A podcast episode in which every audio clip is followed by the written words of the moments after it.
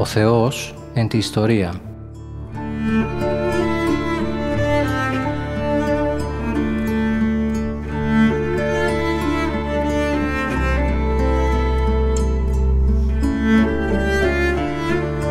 Περιδιαβαίνοντας την Παλαιά Διαθήκη με το Μητροπολίτη Γόρτινος και Μεγαλοπόλεως, Κύριο Ιερεμία.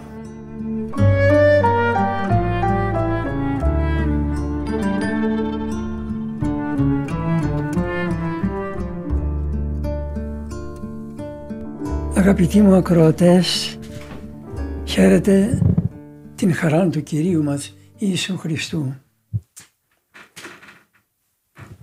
την οποία απολαμβάνει κανείς μέσα στην Εκκλησία μας και με την συνεχή κοινωνία με το Χριστό μας. Κοινωνία που γίνεται με την προσευχή, με τη σκέψη μας να είναι προσιλωμένη σε Αυτόν και ζωτικότερον και εκφραστικότερα και πιο ουσιαστικά με τη Θεία Κοινωνία. Εύχομαι να γευόμεθα αυτά τα τρία πράγματα, την προσευχή, τη μελέτη του Λόγου του Θεού και τη Θεία Κοινωνία και θα έχουμε τη χαρά του Κυρίου μας λέγω Ιησού Χριστού. Τα θέματά μας είναι από την Παλαιά Διαθήκη. Θα αρχίσουν συστηματικά μαθήματα αργότερα. Θα παίρνουμε ένα-ένα από τα βιβλία της Παλαιάς Διαθήκης και θα βρίσκουμε την διδασκαλία του βάθους, τη θεολογία του βιβλίου αυτού. Ένα θέμα το οποίο όπως ενθυμούμε δεν είχα διαξέλθει ποτέ ολοκληρωμένο τουλάχιστον.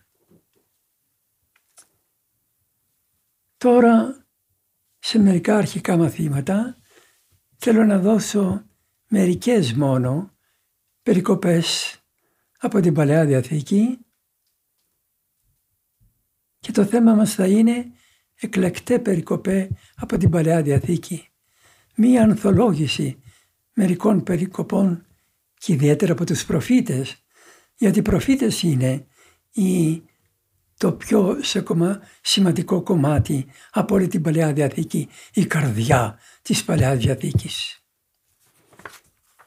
Στο προηγούμενο μαθημά μας μιλήσαμε για τον προφήτη Ισαΐα, αναφερθήκαμε στην κλίση του η οποία υπάρχει στο έκτο κεφάλαιο Είπαμε για τη θεοπτία που είδε ο προφήτης. Άκουσε την ουράνια Θεία Λειτουργία την οποία απολαμβάνει και κάθε χριστιανός όταν απολαμβάνει τη Θεία Λειτουργία. Αλλά για να γευθεί κανείς την οσμή ενός ωραίου άνθους πρέπει να είναι καθαροί οι ρόθονες. Και για να απολαύσει κανείς ένα ωραίο περιβόλι πρέπει να είναι ανοιχτά τα μάτια του. Έτσι λοιπόν και τη Θεία Λειτουργία την απολαμβάνουν το μοσχομυριστό αυτό πράγμα, βίωμα, θέαμα, θεοπτία. Αυτό το γεύεται κανείς με, λέγω με την, ε, με το αν έχει ε, όργανα ζωντανά που να συλλαμβάνουν την Θεία Οσμή και να έχει μάτια καθαρά για να βλέπουν τα ωραία θεάματα που έχει η Εκκλησία μας. Ακόμη στα προηγούμενα δύο μαθήματα, μιλώντας για το προφήτη Ισαΐα,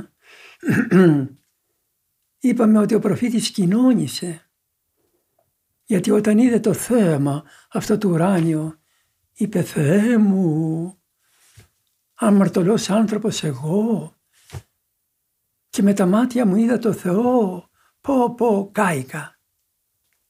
Και πώς μετά από τα λόγια αυτά του προφήτου Ισαΐου έρχονται σήμερα μερικοί για να λένε είδα τον Χριστό, είδα την Παναγία, είδα αυτό. Και το λένε με κάφιεση. Εδώ πράγματι καθαρός ο Ισαΐας, πράγματι είδε το Θεό, είχε θεοπτία που έμεινε στα Ιερά Κείμενα και δεν λέει πω πω τι είναι αυτό που συνέβη και μέναν λέγει. Λοιπόν και να δούμε, να δει κάποιος καθαρός κάτι έτσι το, το θείο δεν πρέπει να το πει πουθενά μόνο στο πνευματικό του.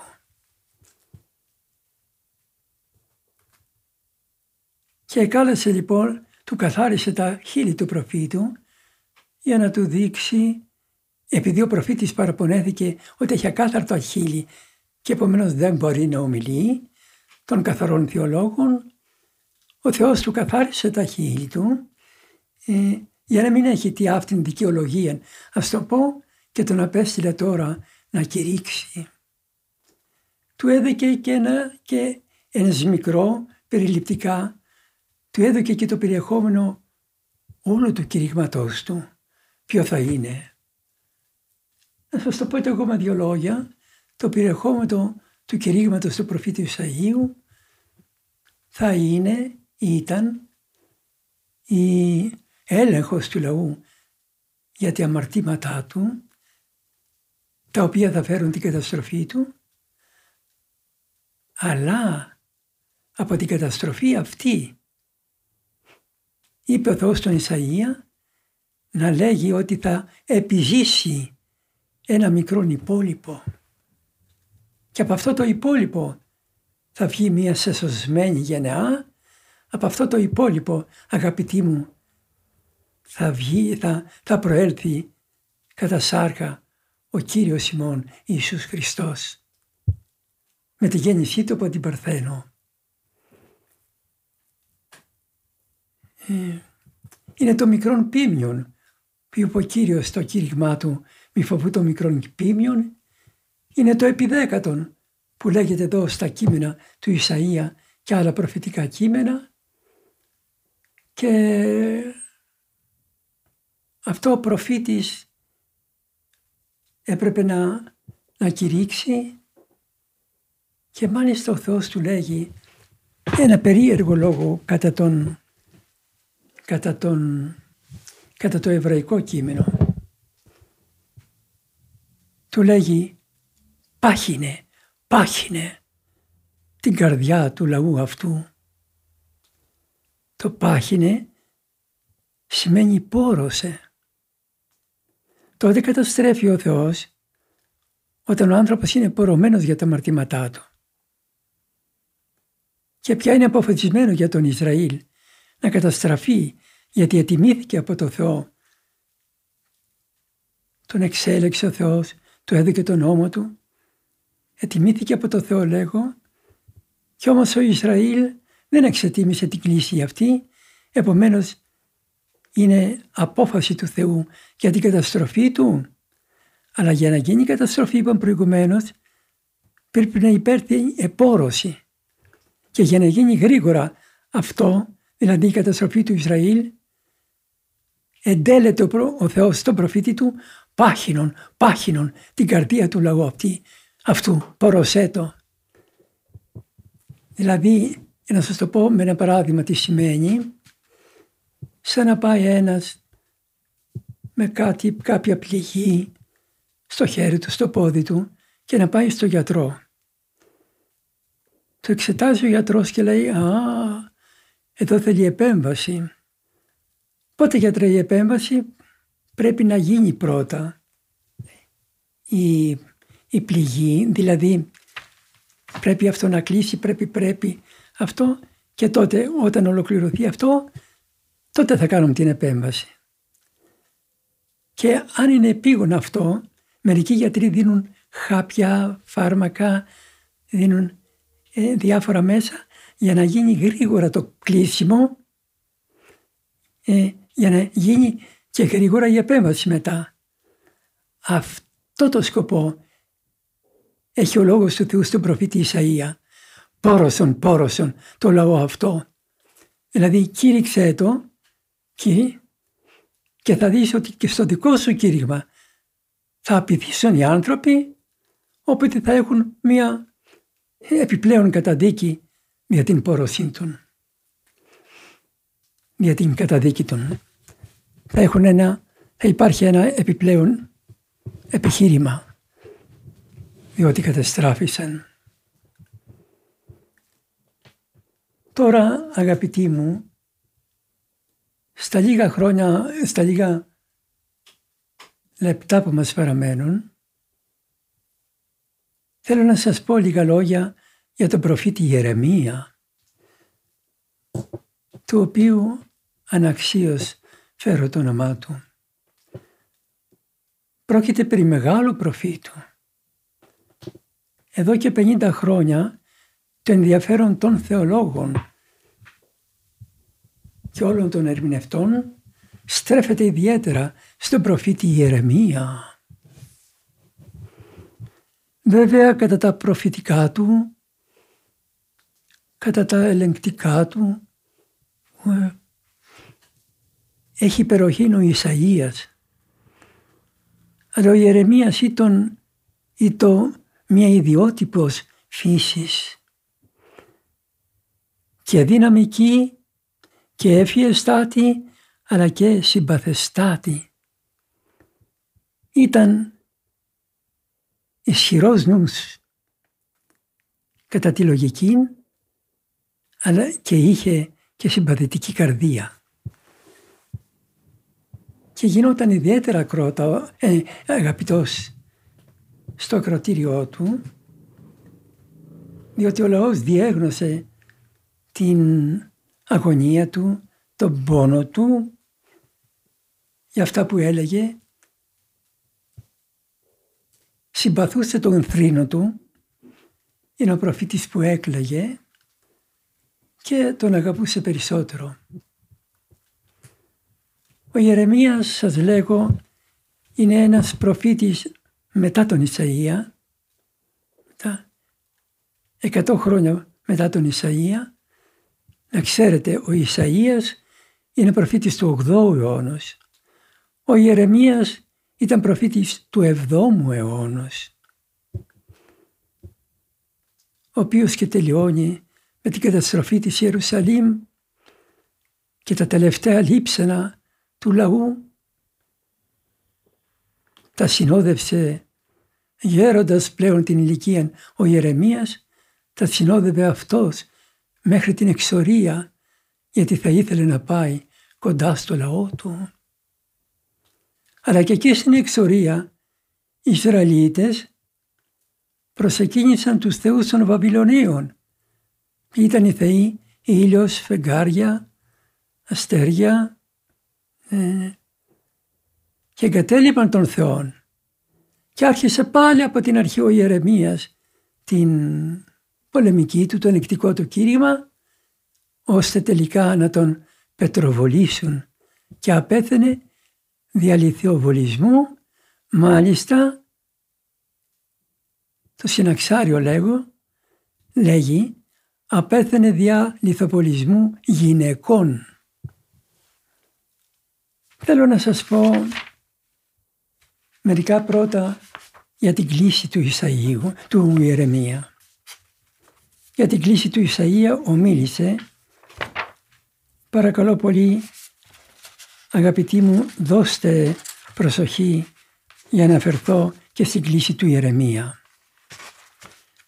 Έγινε όταν ο προφήτης ήταν σε νεαρά ηλικία, δηλαδή πόσο, 20 με 23 ετών, όχι παραπάνω σε αυτή την ηλικία ο Θεός εκάλεσε τον Ιερεμία για να κηρύξει το λόγο του. Σαν παπαδοπέδι από την Αναθόφ καταγόταν ο Ιερεμίας κρατήστε την πόλη γιατί θα δοθεί ευκαιρία να αναφερθούμε σε ένα μεγάλο θέμα που θίγεται στο βιβλίο του Ιερεμία το θέμα της θεοδικίας και εκεί θα αναφερθούμε σε άνδρας Αναθόφ ήταν οι συμπατριώτες του. Καταγόταν από την Αναθόφ και ήταν λέμε Υιός Ιερέως Παπαδοπέδη. Και σαν Παπαδοπέδη θα ακολουθούσε τον πατέρα του τον Ιερέο, τον Ιερέα στα διάφορα ιερατικά του καθήκοντα, εκεί στα προσκυνήματα τα διάφορα όπου πήγαινε, σε κάποιο λοιπόν προσκύνημα, σε κάποιο στο ναό Ιερουσαλήμ, σε κάποια στιγμή που ο προφήτης ήταν ιδιαίτερα στραμμένος στο Θεό, του ήρθε η κλίση από το Θεό που του έλεγε.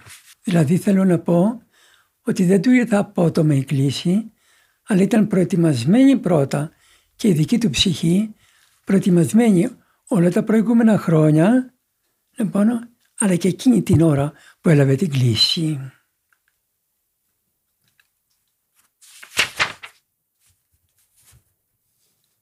Τα λέγει ο ίδιος ο προφήτης, ο οποίος αυτά, αυτό βιογραφείται.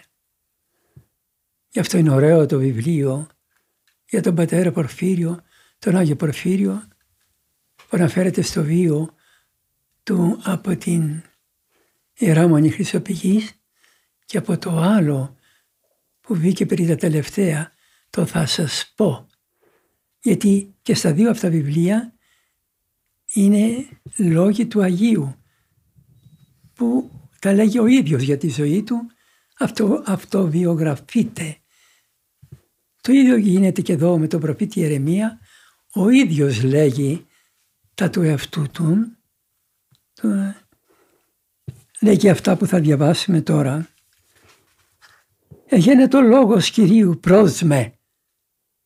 Άκουσα τη φωνή του Θεού που έλεγε και βέβαια να τη φανταστούμε τη φωνή του μεγαλοπρεπή, έτσι, έτσι επιβλητική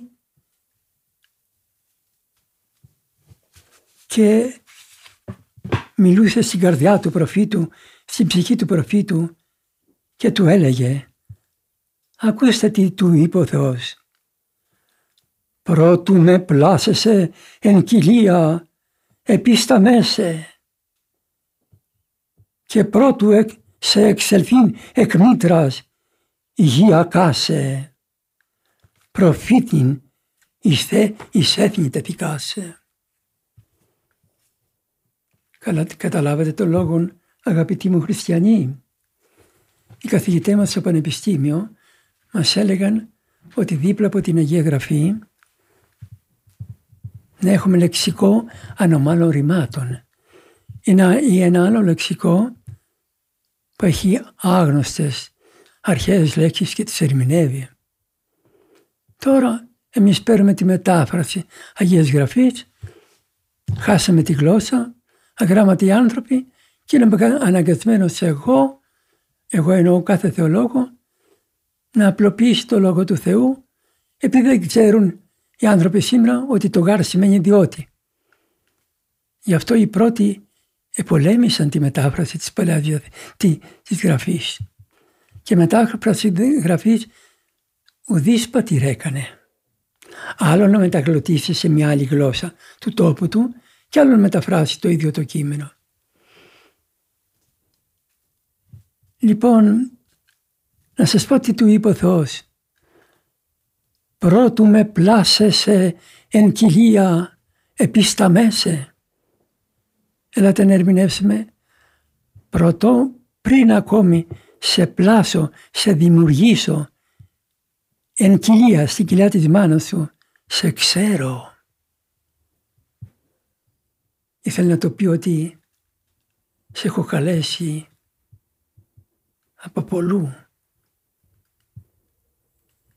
Και πρώτου σε εξελθήν εκ μήτρας υγειακάσε και προτού να γεννηθείς από την κοιλιά της μητέρας σου, υγειακά σε εξέλεξα. Προφήτην εις εις τα δικά σε. Σε αποστέλω προφήτη, προσέχετε, όχι στο Ισραήλ, για όλα τα έθνη, για όλο τον κόσμο. Άρα η διδασκαλία του προφήτη μας είναι παγκόσμιος. Έχει ισχύ για όλη την ανθρωπότητα. Το περίεργο είναι τώρα ότι ο προφήτης δεν δέχεται με τα προθυμίας την κλίση αυτή του Θεού. δεν δέχεται την κλίση και προβάλλει αντίρρηση στο Θεό. Και του λέγει «Ω Δέσποτα, Κύριε, Ιδού, ουκ πίστα με λαλήν, ότι νεότερος εγώ είμαι».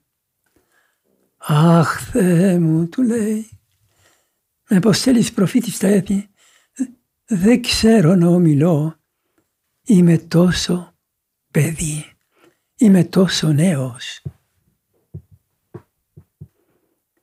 Εάν στην κλίση του προφήτου Ισαΐου θαυμάσαμε, εάν λέγω στην κλίση του προφήτου Ισαΐου θαυμάσαμε την προθυμία του στο θεοκάλεσμα, εδώ στην κλίση του προφήτου Ιερεμίου πρέπει να θαυμάσουμε την ταπείνωσή του προς το κάλεσμα του Θεού.